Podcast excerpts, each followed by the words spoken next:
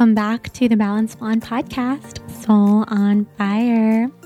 We're going to make today's intro nice and short and sweet because I am having quite the week with my Lyme symptoms, and it's currently 1 o'clock p.m. on a Friday.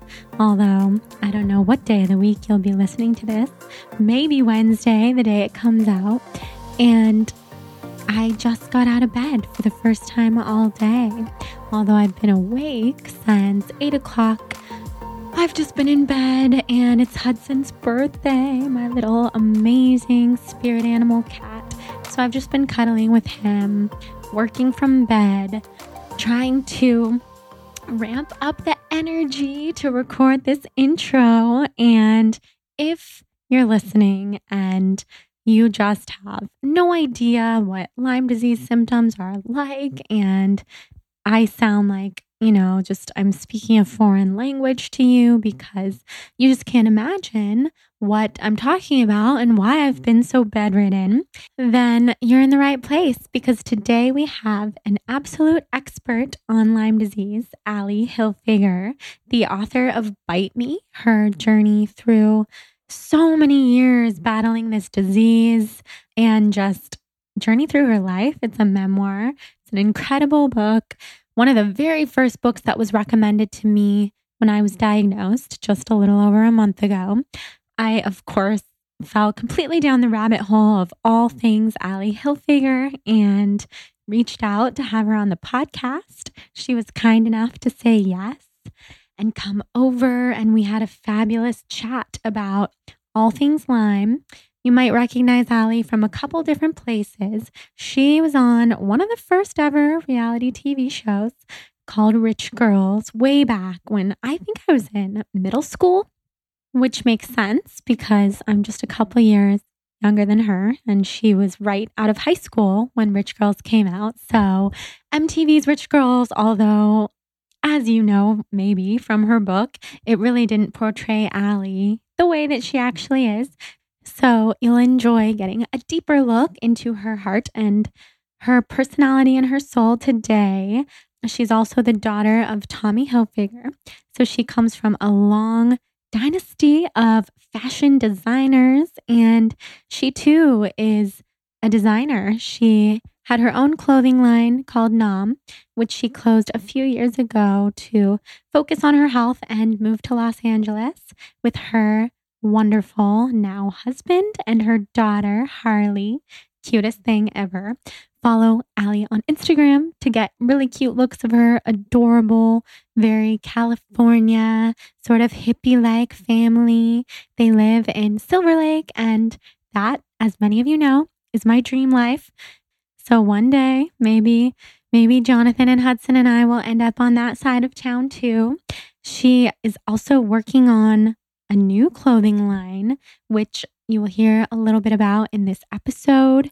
And she's just an all around incredible, high vibe, very positive influence and huge advocate for the Lyme disease community. She's very involved with the Global Lyme Alliance, who I love, and many, many other organizations because she has lived through it. So she knows the pain, she knows the struggle. It's so real.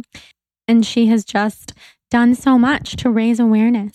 I feel like when I say that I have Lyme disease, most people will either say, Oh, do you know of Yolanda Hadid or Ally Hilfiger? Because those two women have just really dedicated a huge portion of their lives to telling their story, sharing so vulnerably to raise awareness for this disease that is so misunderstood by the medical community and just the population at large. So we're working to change that. And it's really just a lighthearted, very uplifting conversation. So if you're worried that it's about to be an episode all about this scary disease and you don't feel like listening to something like that, just know that it's a really, really positive outcome for Ally. She is completely in remission. She's what so many of us with Lyme aspire to be. And she has so many great tips and tricks for us to get there. So I think you'll really enjoy. In fact, I know you will. And I'm just so grateful for this podcast that allows me to reach out to people who inspire me and meet them, have them on the podcast, share the conversation with you. We can all learn, better our lives, heal, do all the self care, self love. It's pretty cool. So, before we dive into the episode, I wanted to take a second to talk about one of our sponsors for today's show, Hum Nutrition. So, you guys know I am all about that Hum Nutrition life, the all natural line of beauty supplements that I have been taking for a couple years. They are just the most pure, the most potent on the market. They're gluten free, they are sustainably sourced, non GMO organic, natural as can be, all that good stuff. The only, only, only, only things that I put into my body are completely natural. So, since I've talked a lot about Hum, you guys know a lot about this wonderful, wonderful company all about beauty starting and radiating from within. So, today I thought I would tell you about one of the products that I use all the time in my daily life that I just love from Hum, and that is the Daily Cleanse supplement. So, Daily Cleanse is all about clearing skin and clearing the body from toxins. So, this fits into today's episode a lot because detoxifying from Lyme is a huge part of my life right now. And the reason why Daily Cleanse really works is because they have all of these incredible ingredients in the product from organic chlorella to beetroot, red clover, dandelion root, grapefruit, milk thistle, zinc, selenium, manganese, copper, spirulina, and matcha green tea. So, isn't that kind of incredible that all these different things that we seek out in our healthy lifestyle, like spirulina, chlorella, zinc, we can take in one little pill. It's just a little blend of herbs and nutrients, and it also has al- algae and amino acids, all sorts of protein, vitamins, and minerals, I love my daily cleanse. It is part of my attack against Lyme. And then a new thing that Hum Nutrition has that I love is their collagen pop, which is a dissolvable collagen and vitamin C boost for firm and hydrated skin. Something else that really works and boosts collagen levels, upgrades your water, makes it taste like rose and lemon, just all of the good things.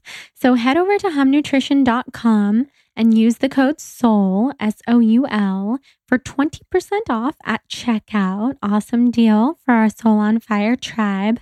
And there's a lot of cool things when you go to humnutrition.com. You can click on the tab that says Our Nutritionists, and you can learn exclusively, work exclusively from the best registered dietitian nutritionists who have a huge wealth of experience and academic training in nutrition, and they can help align you with the supplements that are best for you. So, how perfect is that? How amazing is that?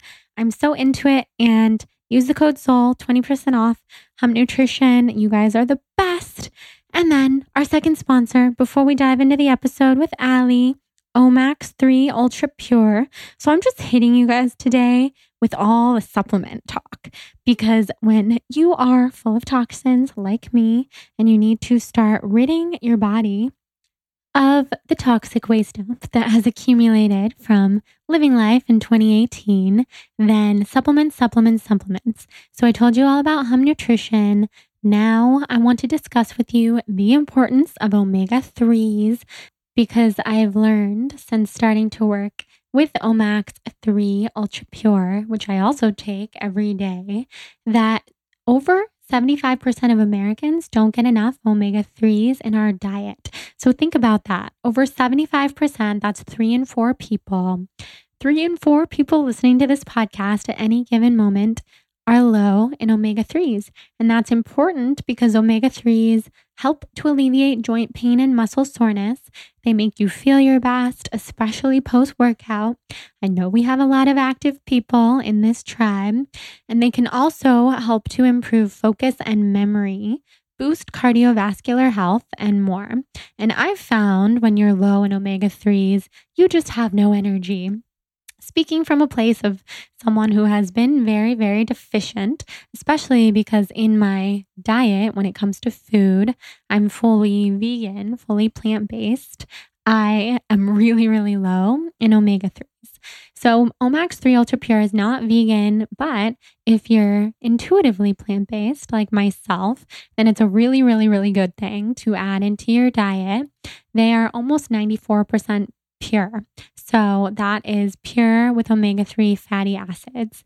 That's the purest concentration on the market. And they've patented their ratio of four to one, specifically engineered for inflammation and joint pain. So, as you'll see in this episode with Ally and myself, Lyme causes joint pain and inflammation galore. So, if you're struggling with autoimmune, please do check out Omax 3 Ultra Pure head over to their website, tryomax.com slash blonde to get a box of Omax 3 Ultra Pure for free with your first purchase. That is tryomax.com slash blonde to get your free box with your order. So that's like a buy one, get one free deal with that first purchase. T-R-Y-O-M-A-X dot com slash B-L-O-N-D-E. Terms and conditions to apply for that free box. So now you have a little self-care toolbox between Hum Nutrition, that amazing daily cleanse supplement that I take every day to rid my body of toxins, full of chlorella, spirulina, all the good stuff, and Omax 3 Ultra Pure to hit me with those fatty acids. Always here to share the realness with you guys of what's working. And without further chit chat, let's head into this episode with one of my absolute idols, to be honest, Ally Hilfiger.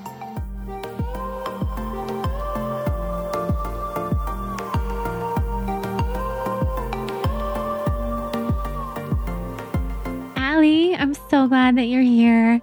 Just kind of blown away that I'm actually sitting on a couch with you Aww. because I devoured your book, as you know. And I had heard of you for so many reasons in the past.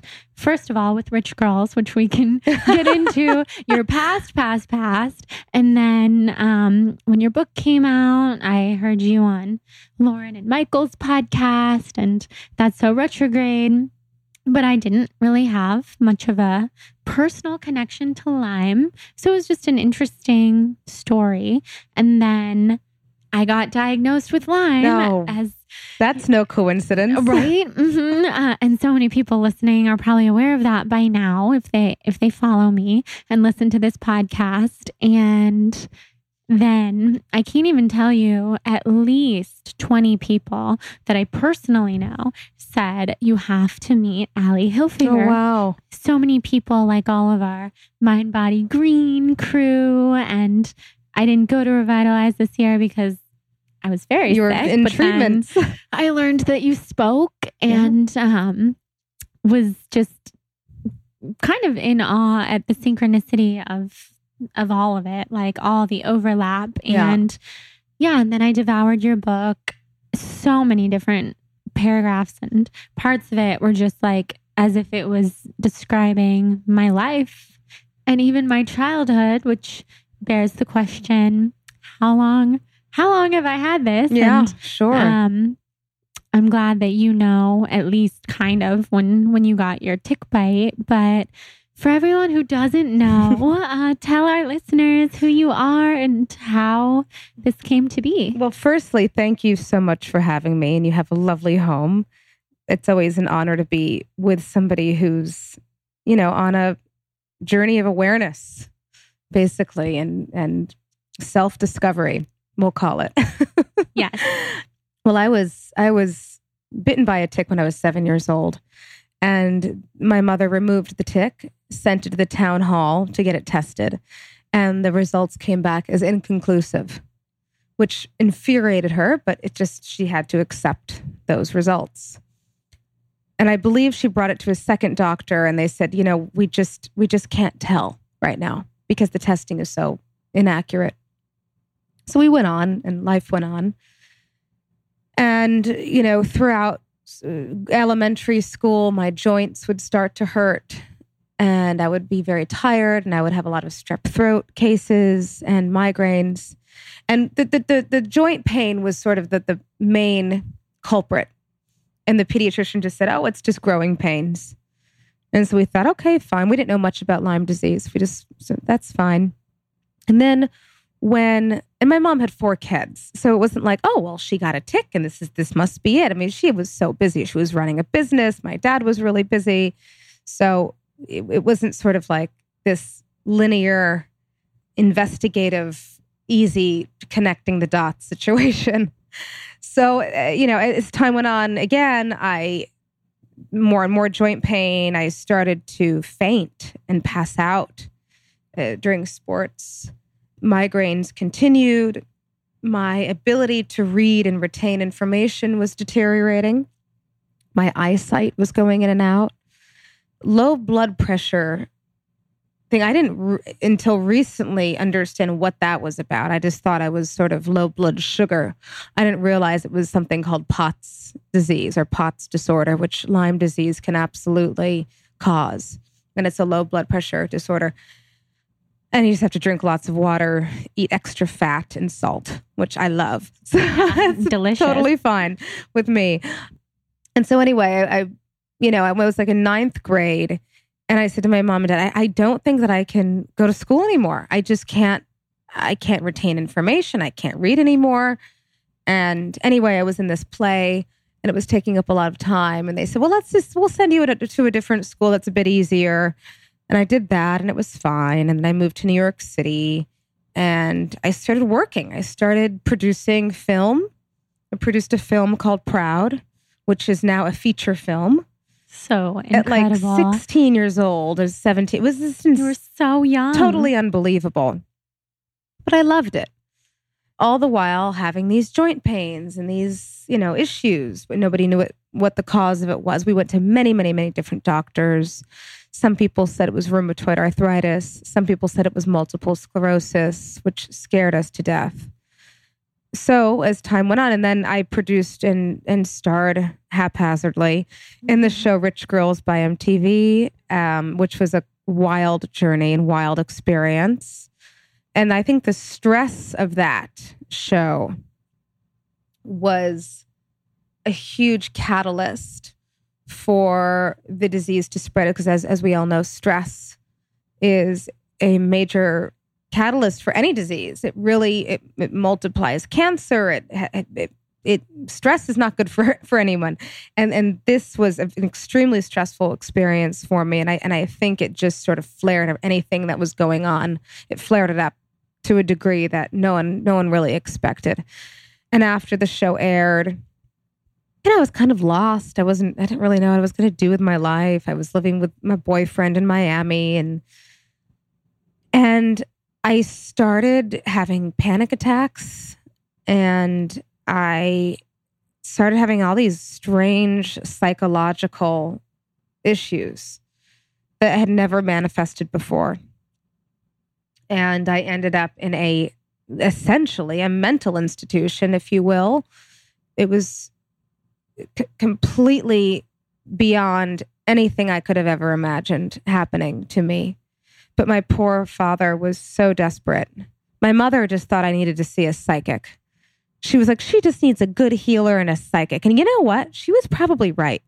My mom. Yeah. I think I'm she might have like been right on that. Spirituality. But I ended up on that in that hospital. And, you know, I, I was brought back into my body. I, I had left my body. I couldn't I couldn't live in my body anymore because it was so painful. Yeah. I was in so much pain. Too painful. It was painful uh, physically. It was painful emotionally, mentally, spiritually. I was just I was tapped out. So I I went bye-bye for a while. and thank God I I came back into my body but in a way that was bizarre it was sort of all very bizarre. It was like a, a, strange Twilight Zone film I felt like I was in. And thankfully, I, I, requested to switch doctors in the hospital, and this wonderful woman walked in, and I call her the purple goddess. And I had a statue of Ganesha that my mother brought into my bedroom. I had her on my little desk, and the doctor came in and she said, Good morning, Ganesha. And I was like, Oh, this woman's cool. She gets yes, it. Okay. She perfect for you. And she was like, Sweetheart, we're going to get you out of here. Eh, it, don't worry. And as time went on, I continued to see this this doctor, and you know, I was so frightened. I was so frightened that I was put into this place. She said, "What? You know, how, how are you feeling?" And I was like, "You know, not not well. I'm waking up in a pool of sweat every day. I can't get to sleep. I can't make decisions to save my life. I feel shaky all the time. I feel nauseous. I have headaches almost every other day, mostly on Wednesdays, which is so weird and random. Yeah, how interesting. I have joint pain that keeps moving all over my body, and I still can't think straight, even though I'm completely clear minded. I mean, I had nothing going on. I was like working in my mom's, uh, uh, in her design studio, organizing swatches and samples. Like I had nothing going on. Mm-hmm. And She's like, Have you ever been tested for Lyme disease? And I was like, Oh, yeah, a few times. And it just kind of came back borderline or inconclusive. One doctor said I might have it, but it, the titers weren't high enough to diagnose it. And she said, You need to go see another doctor. I think you have Lyme disease. And I was like, Oh, okay, fine. So I went and he called me two weeks later and he was like, Oh boy, you have Lyme disease and the co-infection. Nobody talks about the co-infections, by the way, right. because ticks and mosquitoes and spiders that carry Lyme don't only carry Lyme; they carry many other things. And the co-infections can be some of the, most difficult things to, to combat. In my case, my co-infection was Babesia, which is the cousin to malaria. Mm-hmm. Hence I the night that sweat. one too. Do yeah, you? Oh, you poor dear. I'm sorry. Eight. You have eight, eight different co-infections. Oh my my. I didn't even know that that existed oh, yeah. until I was diagnosed. The co-infections are a big, big, big deal. Oh God, I'm so sorry. You have a lot, a, a lot on your plate. Absolutely. And now it's a full time job. And so once I got diagnosed, this was my full time job. And I was so resistant because I just wanted to live life. I wanted to work. I wanted to start my own company. I wanted to start my own clothing line. I, I loved styling. I loved, you know, I was a very social person. And I had to be reminded every week your only job is to heal. Your only job is healing. Your only job is healing. And what I learned is that ultimately, maybe one of my purposes in life was to help heal others. But that mission could not come into fruition unless I truly was able to heal myself. So I really dove into it and I really committed. And in your 20s, it's difficult to do that. So I kind of went back and forth with it, you know, awake and asleep, awake and asleep. I call it pressing the snooze button. Mm-hmm. And uh, after being on antibiotics and all these crazy things for seven years, and, you know, I was literally, there was no, there was not one summer in my 20s that I was not bedridden. Do you think that's because you were go, go, go, go, go all year. And then in the summers, you just had to go home and heal. Yeah. It was a pattern, my body's pattern that it became used to was to be, feel, it would sort of relapse or feel unwell uh, in the springtime. And then I would, you know, go on a treatment in the springtime in the summer and then feel sort of better by the fall. And then by the late fall, start working again and exactly run myself into the ground because I was so anxious and excited to sort of live life and accomplish things and to feel accomplished. I needed to feel accomplished. And my drug is work and productivity. And so I hide in that, which is why I worked so much in my teens to ignore what was going on. I, I, I fell into work. I was not good in school. I was not a stu- I was not a good student. I probably had many learning disabilities on top of the Lyme disease. And so I just thought, well, I'll work and I'll be good for that. And that's, you know, that's a pattern of mine. But this this whole experience was so fascinating to me because I needed to sort of wake up and say, this is no longer working and what needs to change. And I was just like, oh my God, I cannot go through another treatment. I can't do it. I cannot put my body or my mind through another round of this. So my dad said, Well, why don't we try something alternative? And I knew that would take a lot more commitment and a lot more patience and a lot more time, a lot more discipline, which, you know, I'm a Pisces. So I was just Mm. like, you know, discipline's like out the window. Right. Thank God I had the Virgo rising. Oh, Virgo rising, earthy. Yeah, I Yeah, needed that. I I, needed that that. structure. I'm all air. Are Air ya? signs. Mhm. Oh, how neat though. yeah. It's interesting. Well, I think that's helpful because when you, you know, in, in this whole experience through the healing and learning discipline and having to go to this extreme of being really strict about diet, about being really strict about routine and strict about, you know, even meditation and strict and stringent about this schedule of when I had to take the drops and the homeopathics and the vitamins and this or that. I mean, it was such a stringent, structured life. And what I learned now, what I can, how I live my life now is wearing it all like a loose garment and completely fluid because the obsession with all of this, it became an obsession, it became a job, and it became a, a- the only way for me to survive was that I, I could not even take a bite of something with gluten in it without my Mhm. brain inflaming. Well, now it's different. Now I'm able to be more balanced and not take everything so seriously because, and it's because I spent so much time healing myself physically. And now I'm able to sort of be way more free and way more relaxed and like not, I I don't do anything to the extreme at this point except for love up my daughter. which is amazing. So that's incredible because you were so dedicated to the path of healing. You are now in this place where you can be fluid and live your life and manage your symptoms without falling back into that pattern of having to just completely be bedridden because of the pushing and just not taking that time to really draw inward and intuitively feel within your body what do you need to heal and to feel better. Exactly. And there's no more denial.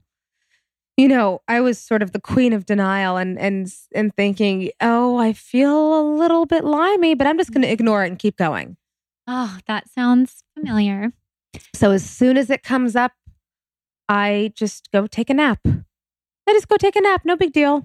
Take a nap, have a little juice. Don't have to make it Mhm. some big huge scenario. Yeah. and just move on and you know go to a funny movie and laugh my head off and you know th- that's the thing is is it is once you know i really turned a corner. And everyone says well how did you do it? How did you get better with how sick you were? I was i was one of the doc- some of the doctor's worst patients they'd ever seen. You know it was this whole thing.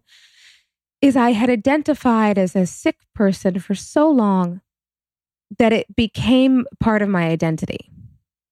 And this whole like you know, on this wellness journey, it became so much of my identity that I, I lost myself. And I became comfortable in that position. And you subconsciously become this victim and this slave to the disease or to wellness, even. Mhm. So once I realized why I was subconsciously holding on to the disease, what was it doing for me? Why did I need it? Why wasn't I ready to really let it go? Once I was able to identify those things, and it's different for everybody, and it's not that it was my fault. It was I needed to learn how to take care of myself. I needed to learn how to be honest with myself. I needed to learn all of these interesting things that the disease gave me, like as a gift. But I knew that I my body was continuously holding on to it. And I was really until I was really deeply ready to let it go and to let go of what I was using it for. That's when I, the real healing started. And it was a lot of crying, it was a lot of letting go, it was a lot of facing fears. It was a lot of um owning certain things about myself or about my life that I wasn't ready to fully own. And really just dropping into what I authentically want to do in my life. So until that happened, mm-hmm. I was on a hamster wheel. Yeah. And that's hard to do Yeah. because once you identify something as part of you for so long, like I can totally relate. I don't remember a time in my life where I wasn't sick with whether it be stomach issues, is how it all started, you know, through when I think I probably got Lyme and then became a really sick person for so long, never knew what was wrong. And then for the last nine months have had this head to toe hives, um, eczema rash that has now just recently started to go away because of some of the herbs and new treatments. It's really hard, I'm finding, to even begin to detach from this identification of myself with Well, being sick. through the detox period that you're going through right now which is so fantastic that you're doing because when you know don't take don't don't get me wrong you do have to take it quite seriously when you're doing it and if you really stick to it and and stick to the program that's that's been given to you by by a doctor or practitioner and you do the complete detox you're not only going to be detoxing physically but a lot of deep emotional things and sort of spiritual imprints that we were born with even our in our DNA will start to Mhm. come out if you allow it if you ask it to. So I, I found that talking to my body was a huge element to the healing and saying all right guys and even talking to the spirochetes because spirochetes are are the Lyme disease. It's like a little bacteria thing. And you know visualizing dandelions wrapping around each cell and each sort of joint that was in pain and sending a lot of love to it and saying whatever is ready and willing to come out just come out. I'm ready for it. And you're going to have to grin and bear it. But that detox and the panchakarmas are fantastic by the way. I'm so glad you do those. Yes. and committing to this detox period will will liberate you for your future and you'll not have to take everything so goddamn seriously. You'll just be able to go and have ice cream and dance down the street. I cannot wait. and you will. And you know this you know the whole thing of of visualization is just so it's so fantastic that people are underst- starting to understand this now because the power of vis- visualization has been one of the most essential tools in my toolbox and i have this whole sort of toolbox theory that i Mhm. talk about all the time where you know what's in your toolbox and what can we add to it et cetera. you know sometimes it's you know what's a funny movie that makes me feel good mine's anything with diane keaton Love her. Me too. you know like you know going and buying flowers at trader joe's and arranging them around my house is that is i love that It's such a mood lifter for me going to the farmers market um going to the beach and listening to great music going out and dancing. You know drinking great tequila with my friends and grilling and telling funny stories. Uh, wonderful healers panchakarmas meditations. I mean sort of you, you run the gamut and it doesn't have to be so left or so right. It can be everything. Yeah, I love that because I think so often we think of the toolbox being another set of guidelines or things that that just pile on top of everything else like the supplements and the medications and the doctors and the treatments but like you're saying when you view it as really the mood lifters the the things that you enjoy Mhm. because when you live life and you enjoy life that's when you start to heal Yes. even if you're so sick and you're in so much pain, having those things in your life are so key. And I've found that lately with having to just completely restructure my life Yeah. and not really being able to work. Yeah. And I can relate so much to what you said with work being a huge part of how you coped and your identity because you couldn't do a lot of other things because you were sick and you had the brain fog and so many other things you were dealing with, the pain. Yeah. But you could work really hard at what you loved and you could be really, really good at it because you had the passion and that never dies. So I did the same thing and the stress just overtook me, even though I love it. And. I've had to take all this time off, which has been so strange because then again, I've kind of lost at least a part of what I thought my identity was. But I'm so happy for the gift of learning that's not really me and I'm blossoming into something else and maybe who I really am at my core spiritually and opening up psychically and all of this to say that because I have had to take a huge step back from my previous routine, I am relearning all the things that I really love and having a lot of fun with it and like just taking weekends off like most people do. And I take off more than just weekends these days, but just to really not even look at my phone. And I realized after a weekend, like we're sitting here on a Monday morning, and I feel so good because I recharged with the people that I love, did things I love, went to the farmer's market, cleaned my place. And it's just interesting. Well, it's funny because, you know, you look back on life sort of when you're maybe on your deathbed, for example, and think, God, why did I, why was I so linear with everything? Why did I sort of fit into this, this social structure of you got to work Monday through Friday and da, da, da, da, da, like it's just, know, that's all going out the window now. You have things like the two day work week and all these great books and it's, it's, life is just too short. Yes, it is. And I love that. And that for people like us who who really prioritize work and which can be great when Mhm. you're passionate about it, but it's so important to remember that life is not so linear, like Yeah. you said. Yeah.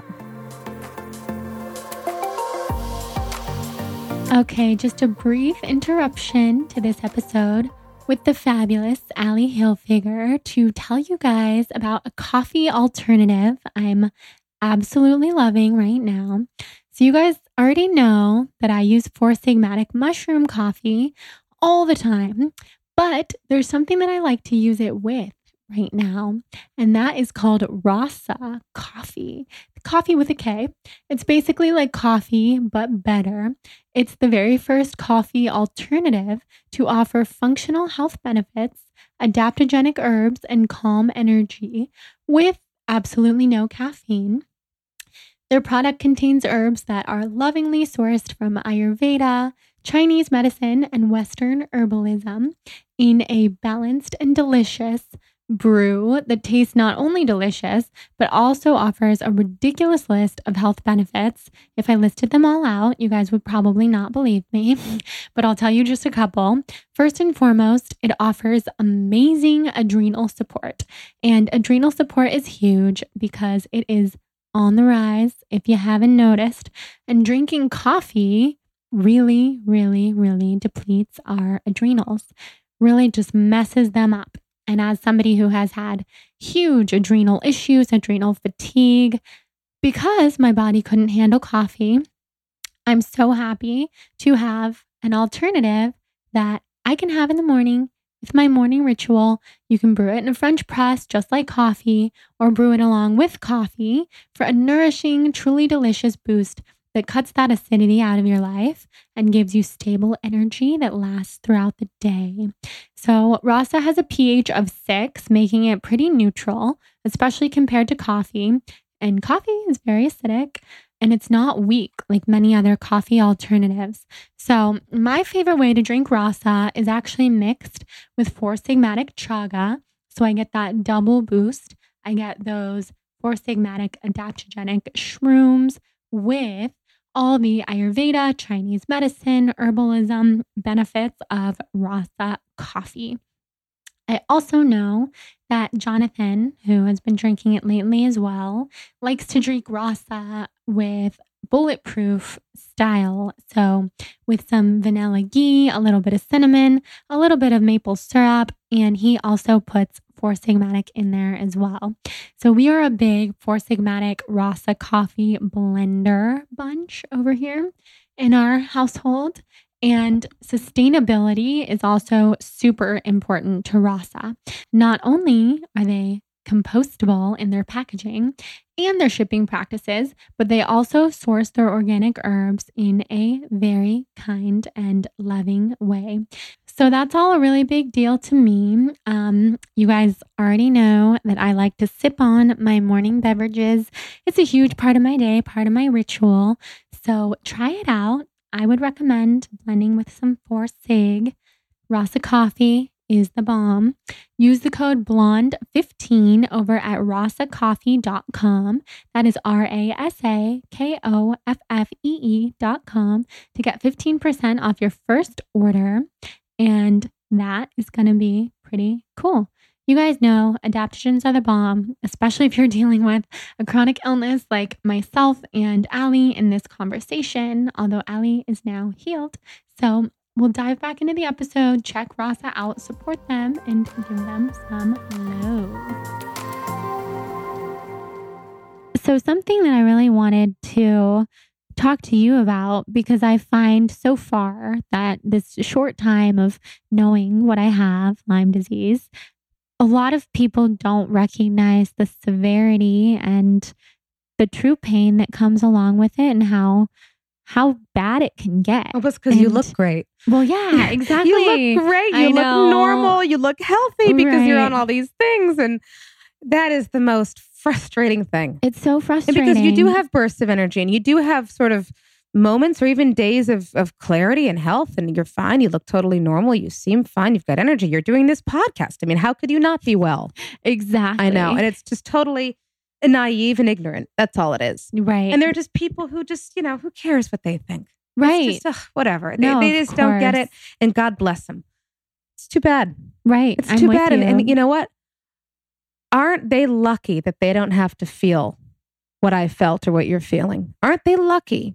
Beyond. And so they're so out to lunch with it that they they didn't even have to well good for them they didn't have to feel it well that's fine you know they, right they just they just it's fine you know I cared so much about, oh God, thinking, well, God, I, I, have been sick and I haven't even been able to call this person back, but I can show up to her birthday party for an hour. Maybe she thinks I'm an asshole because I am doing this and I'm going to look fine for an hour and then not look fine for five hours. I mean, it's it's so it's such a difficult thing to wrap your head around and how to exist with it in the world in this normal sort of human world that we live in. But if you can kind of leap out of it and say, well, I'm going to show up when I can show up and I'm can't when I can't, and that's it. And if people just don't get it, then they're not people who I want to have in my life. Right. And that's a huge thing too, is just learning in these situations the toxicity that you may have with the people around you.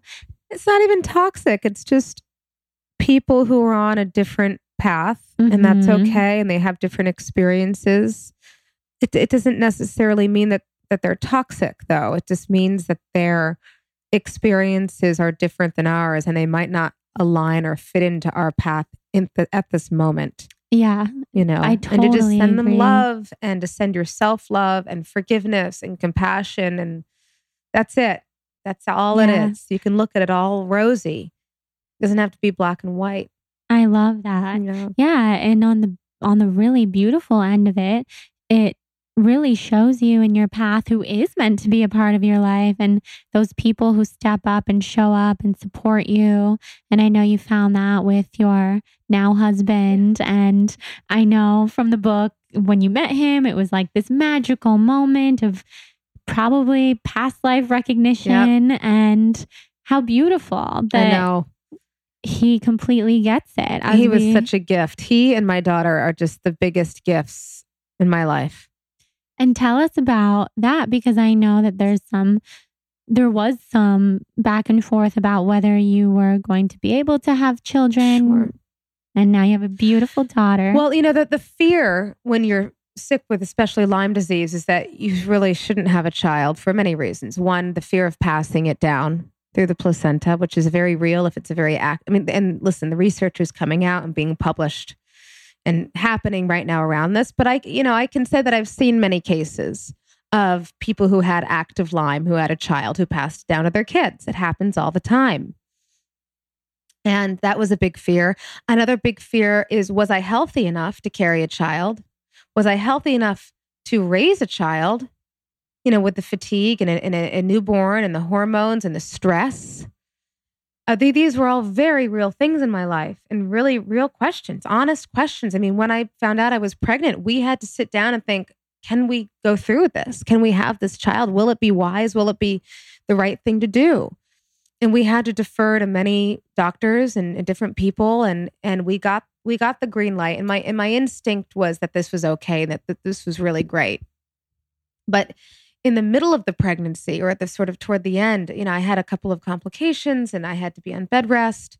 Normal sort of things for any pregnant person not due to lyme necessarily. And i remember being in one of the birthing classes and then you know going around saying what's what's your greatest fear? You know one woman said the baby will come out with three heads or backwards or inside out. One person said that my husband will run away and never should come back and i broke down and just sobbed and said that after i give birth i will go into a serious lyme relapse and not be able to take care of my baby it was a real fear and it was so good to identify it and sit with it and look at the steps. If it did happen, Steve and I looked at the realistic steps of what the first phone call would be, what the steps were to deal with that, if that were to happen. And it didn't, thank God. But it was so comforting for me to have that roadmap in that toolbox just in case I could not get up to help my baby.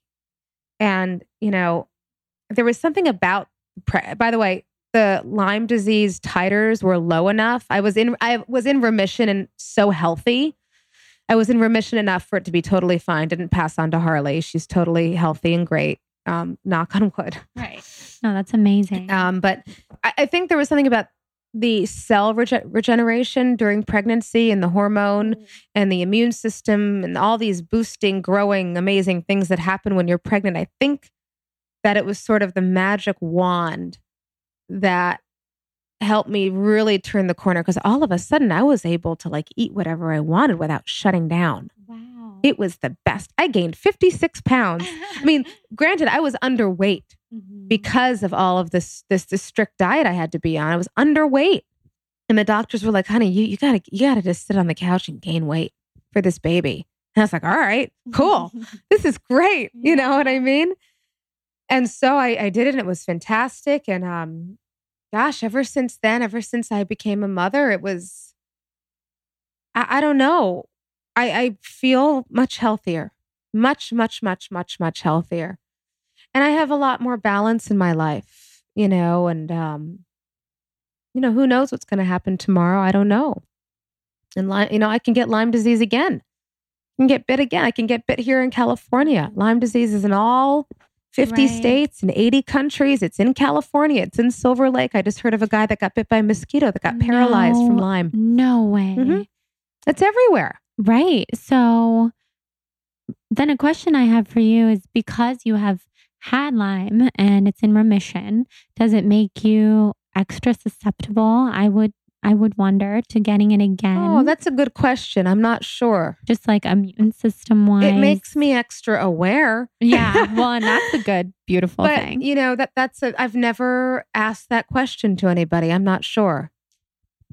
My thought would be yes. Um, you know, for all of us, just because the immune system is so taxed by going through something like Lyme that it might be easier for it to flare up again, but mm-hmm. then maybe it wouldn't because of all of the healing right. work that you've done. Well, so it's probably I do know this is that if I catch a cold or I get a, or I get the flu, it hits me much harder than other people mm-hmm. and it takes me a lot longer to recover. Mm-hmm. So I do know my immune system is, you know, was was beat up for so many years and the I have those like points in my body that are more sensitive than others. So like if I'm I, I cannot function on five hours of sleep. Cannot do it. Won't happen. My Me brain doesn't neither. work, you know. Right. Joint pain, the whole nine. So I know that I need to get X eh, seven to eight hours of sleep. You know, I know what I need to I know that if there's too much on my plate, I need to cross a couple off the list so I don't overwhelm myself because I will flare up a little bit. Mhm. And it's just my body reminding me, sweetheart, you need to slow down. That's all it is. Exactly. Yeah. And when you look at it that way and you're in communication with your body, it's it makes sense and Mm-hmm. it just kind of forces you to be more intuitive and more in touch with your body, which is a really beautiful thing. Yeah, I think so. So now that you are in remission and you feel so much better, which is so amazing, what kind of symptoms still pop up that you have to manage? Like you mentioned, the joint Mhm. pain if you don't get enough sleep. Mhm. Um, and CBD helps with that a lot. CBD mm, helps with joint pain. So if I've over if I've overdone it or if I exercised, you know, exercise certain exercise is is is in, in sort of flares me up a little bit. Like So- high intensity exercise. Yeah, I can't really do that. So I did like you know yoga, walking, swimming. They say, but there's no pool around, so right. kind Where don't. do you go to yoga in Silver Lake? I go to the Raven. I love the Raven. Yeah, I go to the Raven. I love I was it there. hoping you would say but I haven't it's so gone to yoga you. in months. Like Yeah. so, I don't know what I'm talking about. Right. But still, In I mean, theory, it's a I go to the. Raven. yeah. I love the Raven. but I've, I've been too busy and is this okay that Hudson's oh yeah no I, us? I'm a little scared of cats. I'll be honest, well, but it's a good test. Yeah, he won't bother He's gonna be fine. He won't scratch or anything. No, he definitely won't. It's just this strange little fear. It's facing my fear. They're so beautiful. I used the to be afraid of cats Did you? too. I never had I never had an animal in my life until I had Hudson. Oh. And then I got this crazy sorry that he's on your sweater. no, I don't mind. I don't mind the hair or Um, anything. I yeah. just am. I have this strange like non-realistic fur about the claws digging into my skin and Oh, not letting think go. a lot of, a lot of people feel that way. I got this crazy, just uh, intuitive message kind of to go to a shelter and get a cat. This was three years ago. And it was Hudson. And I now know we have past life connections and he's like my healer. He's the reason I ever slowed down enough to know that I had an issue that I needed to go to the doctor. Wow. So he's like my little healer. Um he has a sweet, sweet energy. Actually, yeah. very patient. Yeah. He likes you. Very soft too. He's so soft. Hi, bunny. You look like a bunny rabbit. Right? I call him that. He looks like a bunny rabbit. I call him my little bunny or my mouse. I know. Aw. So, um, Yeah, having the unconditional love is such a huge part of of healing and I, I kind of talk to a lot of Lyme patients over email or phone calls and love heals all.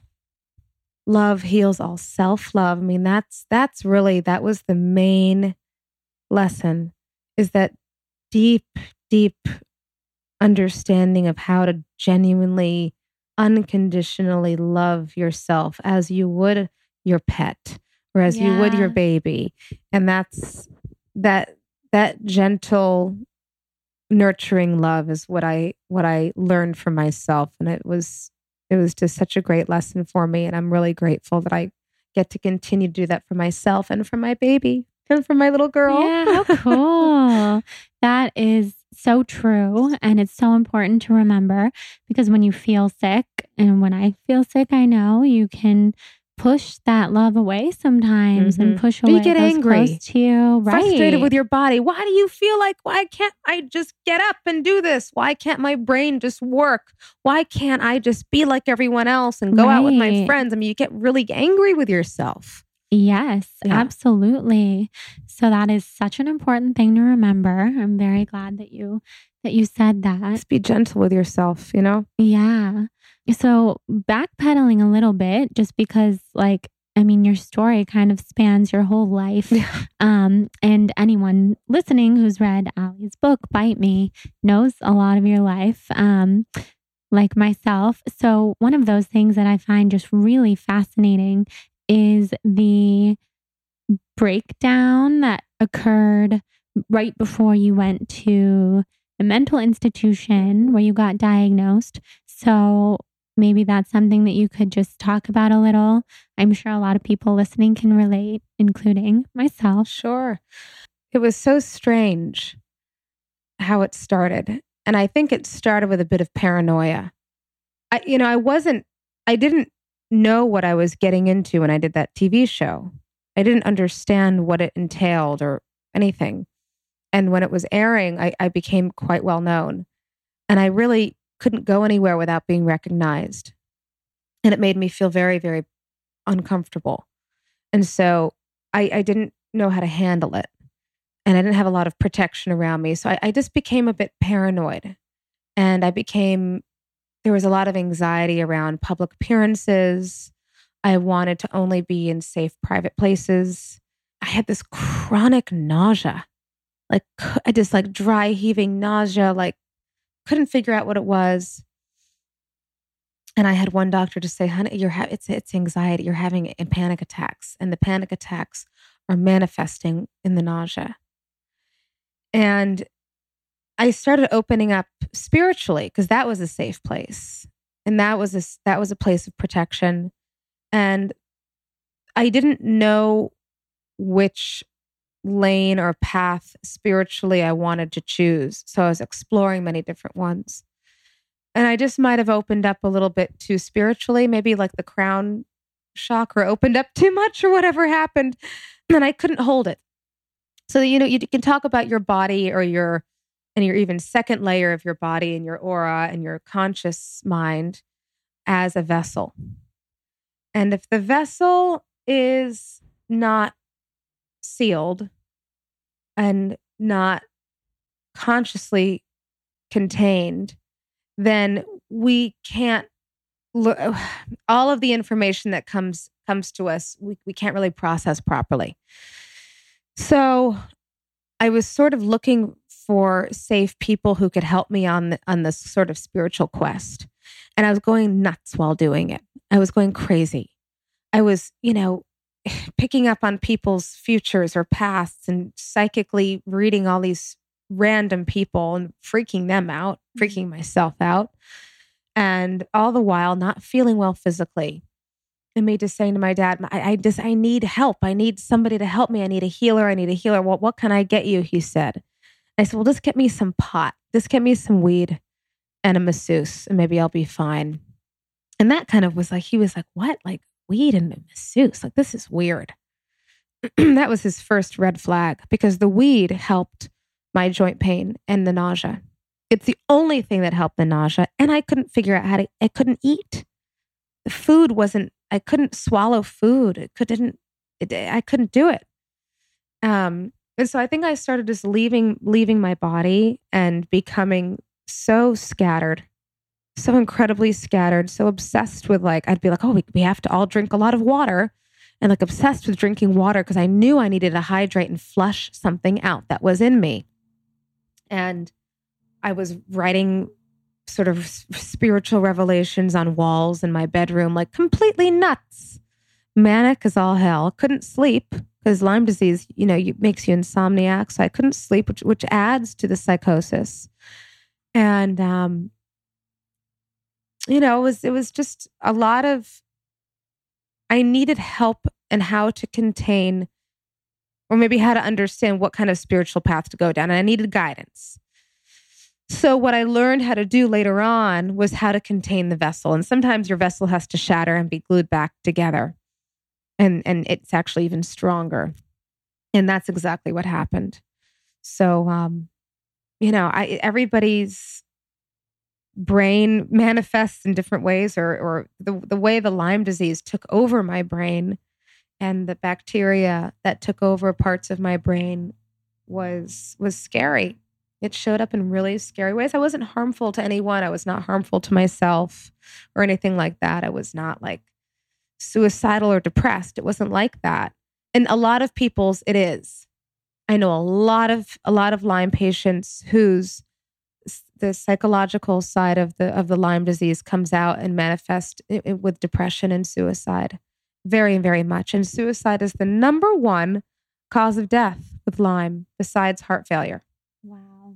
because people just can't live with it anymore or they become so depressed and nobody believes them that they just think this is this is there's no point so it's it's quite sad and i'm grateful that that was not my particular experience mine was just way wackier it was just really wacky and all over the place and um you know i just wanted to go to jamaica I was like, just bring me to Jamaica. This is all. I just need to go to Jamaica and smoke some weed on a beach and just be near a bunch of Rastas. And you know what? That might have been fine. I don't know. But he chose to bring me to the hospital, not to Jamaica. That is so funny. And you thought you were going I to thought I was going to Jamaica. He was, he was like, okay, Ally, fine. We're going to go to Jamaica. Get in the car. I was like, okay, great. I'm going to go pack my bag. Packed my bag. He like force fed me Valium or something, which I totally fought him on. And he like shoved it in my my poor dad. I mean, the poor guy was being he was being advised by people who he trusted. He was being advised by some therapist that I'd never met. I mean, he, he the poor guy was desperate, and he do what he, did what he he thought he needed to do, and he did the right thing ultimately. You know, so I got in the car with my bag full of sarongs and shorts, Mhm. and I was like, "You're we're not.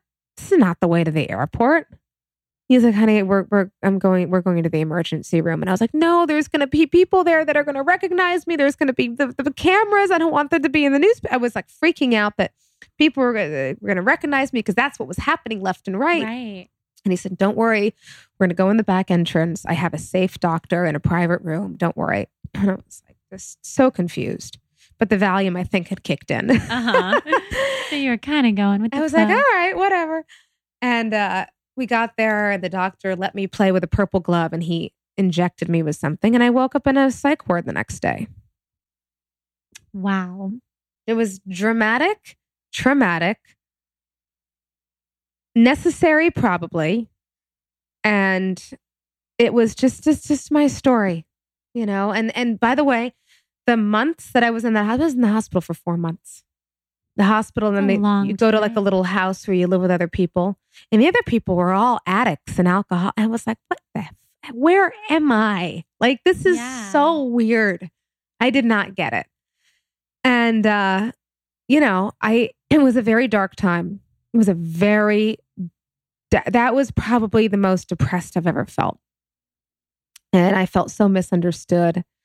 And um, you know, thank God for the the doctor there who was who was sort of awake a little bit and spiritual and she understood and um you know, I met some nice people and everything and I learned how to take care of myself and I I lived a very sort of grounded quiet structured existence which is what I needed. But um it was just so freaky. It was so wild and scary and foreign and, and depressing to be honest. It was really depressing Yeah. i smoked a lot of cigarettes i was like chain smoking american spirits and thank god i don't smoke cigarettes anymore i think that's that's not good for lyme disease no. at all But you were just looking for something to comfort you To relax to cope, right? To Yeah. relax you during this crazy Yeah, time. it was wild That is so wild. Mhm. So, when you were opening up psychically and spiritually, although it was cou- coupled with a breakdown and all this crazy stuff happening, is that something that you still are able to tap into?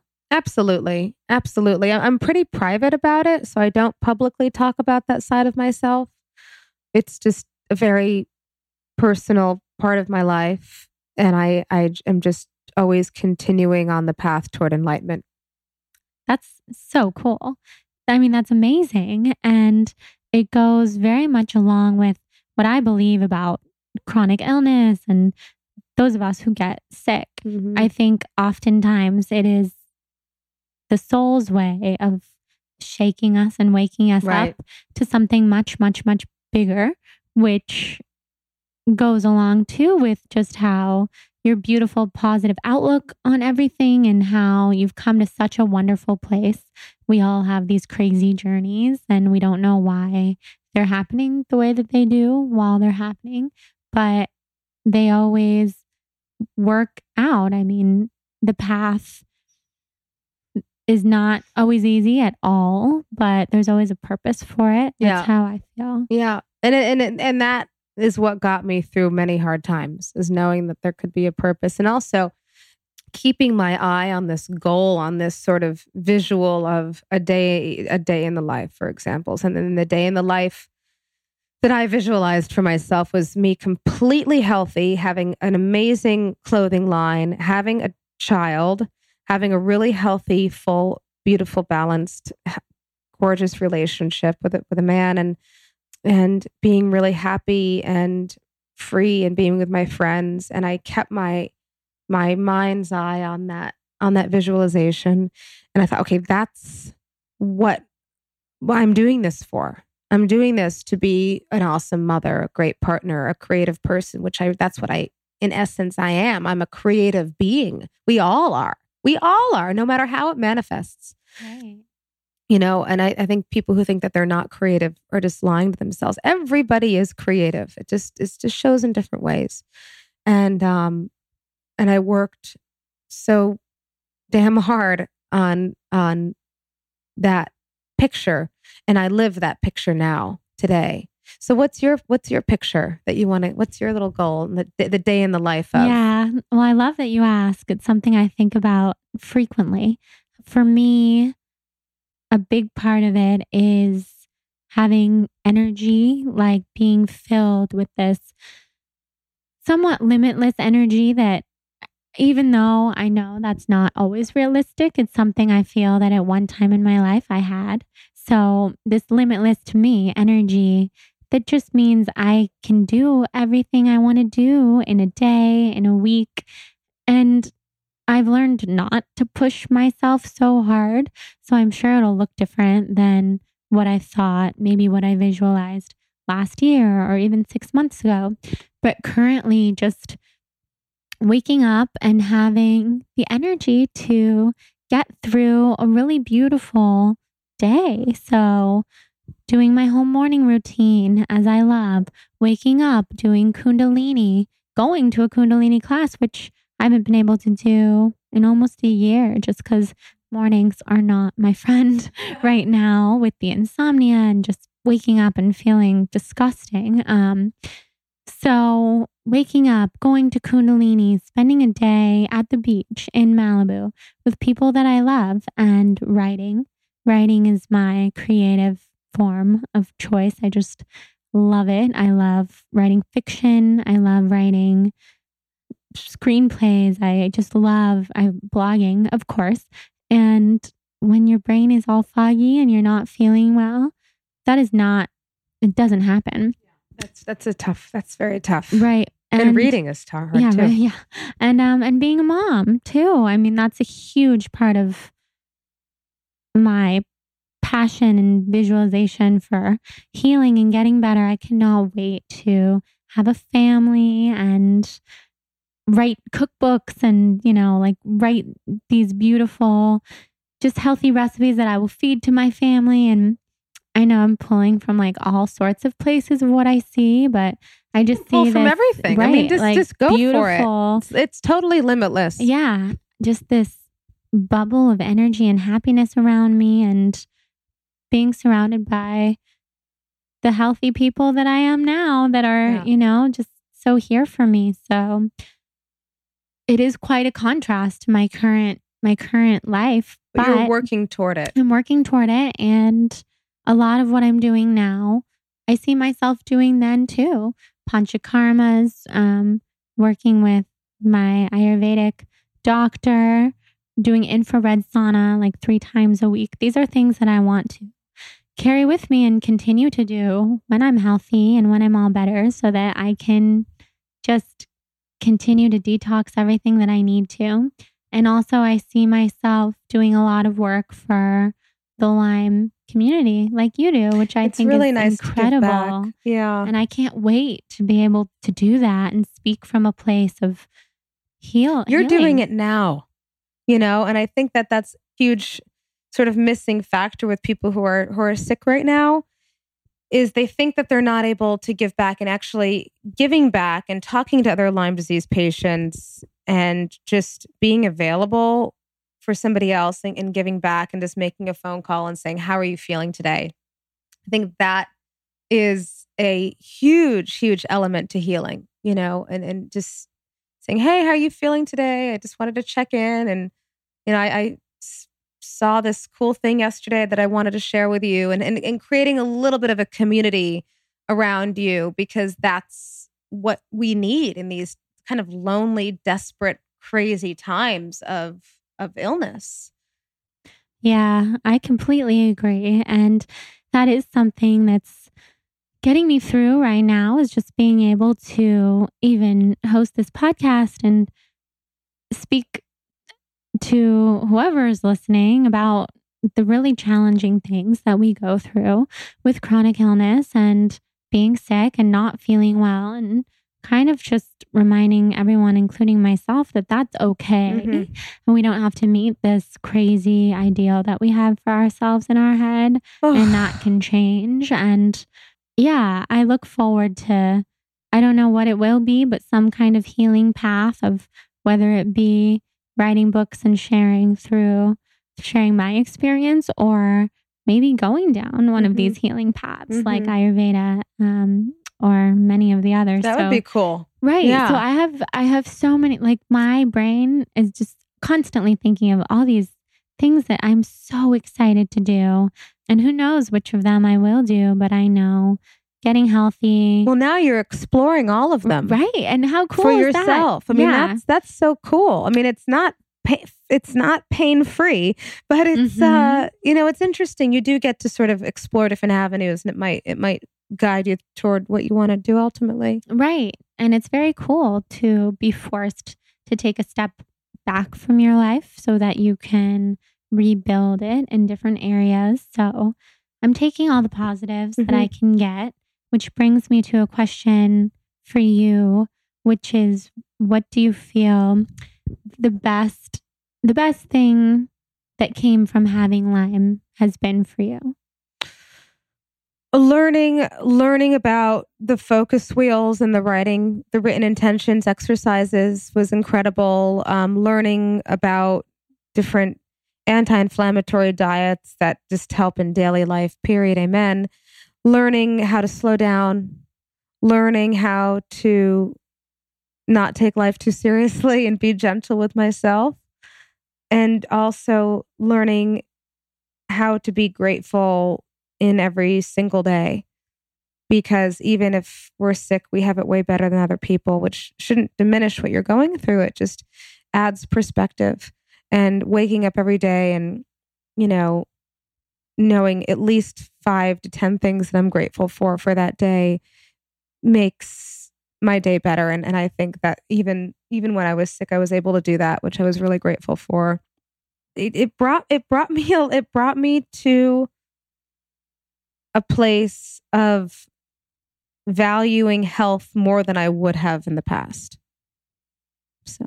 Yeah and that's a great that's a great thing. I mean those are so many wonderful things and that being sick was part of your path. And if that's what came from it, then that's amazing. Mm-hmm. And now you are living the life that you visualized with your daughter and your husband and your clothing line and this energy that you have. So tell us more about what your daily life is like now oh, okay, let's see. I wake up. My daughter, our daughter gets into bed with us at about 2.30 in the morning. Oh my. All snuggle. So cute. Wake up. I make her breakfast and we sit together and have breakfast. And uh, we, uh, I make her her little lunch and bring her to school. Uh, come home and either actually after school, I love going to the to the store and getting some flowers to bring home and arranging the flowers in the house or or taking a little um, a little exercise class if I'm up for it, which is very rare because I do not like exercising. um, meeting up with a friend and going into the studio and working on my clothing line, doing some sketches, working with fabrics, going to a trim store. And uh, then I go and pick my daughter up from school, bring her home, start making dinner, have a little dinner with her, give her a bath, and go to bed at like 9 30 it's really nice. That's amazing. and once in a while, my husband and I will have a dinner with somebody or or each other. But uh, it's it's just we have a nice little life. It's really really enjoyable. Yeah. Yeah. And you live in Silver Lake, Yeah, we which do. I love. I love Silver Lake so much. I love it too. I always say when I go over there, it kind of feels like going to a different city than over here. yeah, on it the is west side. totally. They're just so different. Yeah. But it's amazing. It's a very like very a lot of communities. So I have a lot of Mhm. friends who I've met through having a child or or otherwise, and just interesting creative people that I love getting together with during the day, and we and we either collaborate or we help each other on our different projects. It's just it's really fun to have a very collaborative, creative community of people. Yeah, that's so cool. Well, it's so inspiring to me to see how healthy and amazing and vibrant you Thank are. you. And you just glow from the inside out. And Oh, so do you. You, I mean, even if you're going through this, you have a very, very kind of clean energy about you. thank you. Thank you so much. Mhm. So, final question that I ask everyone who comes on the podcast if you were a color, what color do you Oh, feel? you'd Maybe be? purple. Maybe lavender and purple. I could totally see Yeah. that. Such a fun, light one. I love it. Lavender today. Yeah, today. Could And- be yellow tomorrow. Absolutely. yeah. Always changing. Yes. Um, so tell everyone where they can find you, your book, everything. Absolutely. So um, if you go to at Ally Hilfiger on Instagram, I'm very present on Instagram, not so much Facebook and Twitter, although I try here and there. AllyHilfiger.com is my website, and it's just sort of a fun little way to, to have an inside glimpse into my creative world. And there's a link to my book, Bite Me the Book. And you, you know, just check out. We have a podcast too called Sit In Podcast. You, you can get on iTunes, and we did season one, and now we're sort of reevaluating and figuring out what to do for season two. My husband and I um, started Sit In together, where we interview creative people about their process and what inspires them and what their point of view is in the creative world. So cool. It's really fun. so fun that you guys do it together. Yeah, yeah, I know. It's great. I mean, he's an artist, so it's he, he sort of is great with interviewing the artists, and I'm really great with interviewing the fashion people. Yeah, which is perfect. Yes, you get perfect. the best of both worlds. totally.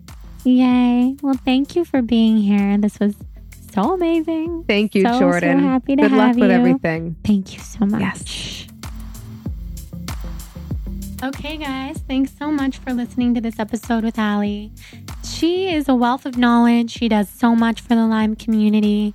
I am in awe of the way that she carries herself.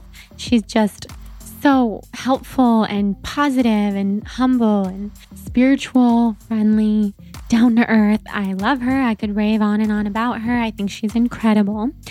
So definitely check her out, follow her, Ally Hilfiger, read her book, Bite Me. It's amazing, life changing. You will love it.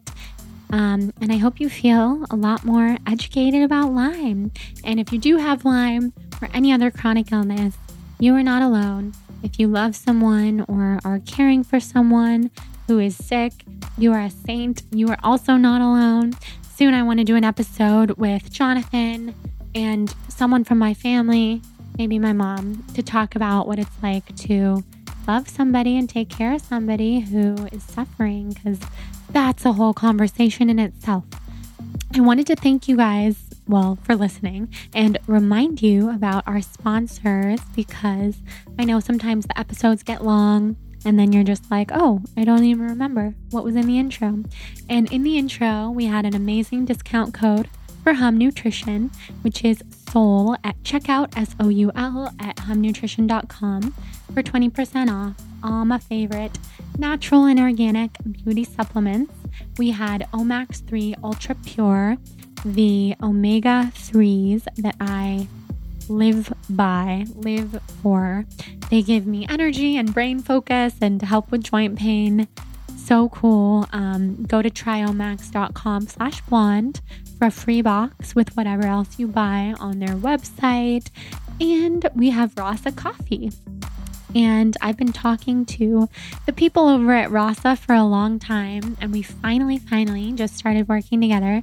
So I'm really happy. Um, they're a small family company. And you know, that's always really important to me to support amazing humans like that who are working with adaptogens and Ayurvedic medicine and Chinese medicine and herbalism to bring products to the market that are great alternatives for coffee and all sorts of other things. So, like I said, I use mine with my Four Sigmatic, and the products are different from each other because Four Sigmatic is mushrooms, mushroom coffee, and then Rasa uses a wide range of adaptogens and herbs, and they really complement each other very well. So, to get your 15% off. Use blonde, rasakoffee.com. And if you're looking to continue the conversation with high vibe humans who listen to this podcast, then head over to Facebook, join the Soul on Fire podcast tribe. I will add you and you can chit chat and hang out with us, meet friends from all over the world. We also have our high vibe chronic Lyme and chronic illness tribe on Facebook that I started and I honestly have to say, being in that Facebook group is the one place right now in my life where I actually feel very understood and not alone because people are asking questions in there and having conversations about things that are so meaningful to my heart and everything I'm going through right now. So I can only imagine if you're going through something similar or worse or whatever else, um, then you know what's up and join join our tribe. I love you all. Thank you for listening. Thank you for supporting. I have so much more to say. It makes me feel like I should record a solo episode after I finish doing this. Maybe I will. Maybe I will. But we definitely have a solo episode coming up soon. So enjoy my rambles. That's just how it is these days with the brain fog and everything in life. Head over to Instagram, say hi on the Balanced Blonde. I love to hear from you guys. I love to repost your stories of you listening to the podcast. I love to answer your questions when I see them. So just say hi. I really do this show for you guys. I know it's a lot of me talking, so it might seem like I'm doing it for me because I like to talk, um, but I'm really doing it for you. And I enjoy it, or else I wouldn't do it. So let's chat, let's hang out, let's get to know each other. Love you guys. Have a wonderful, beautiful Soul on Fire day. Bye.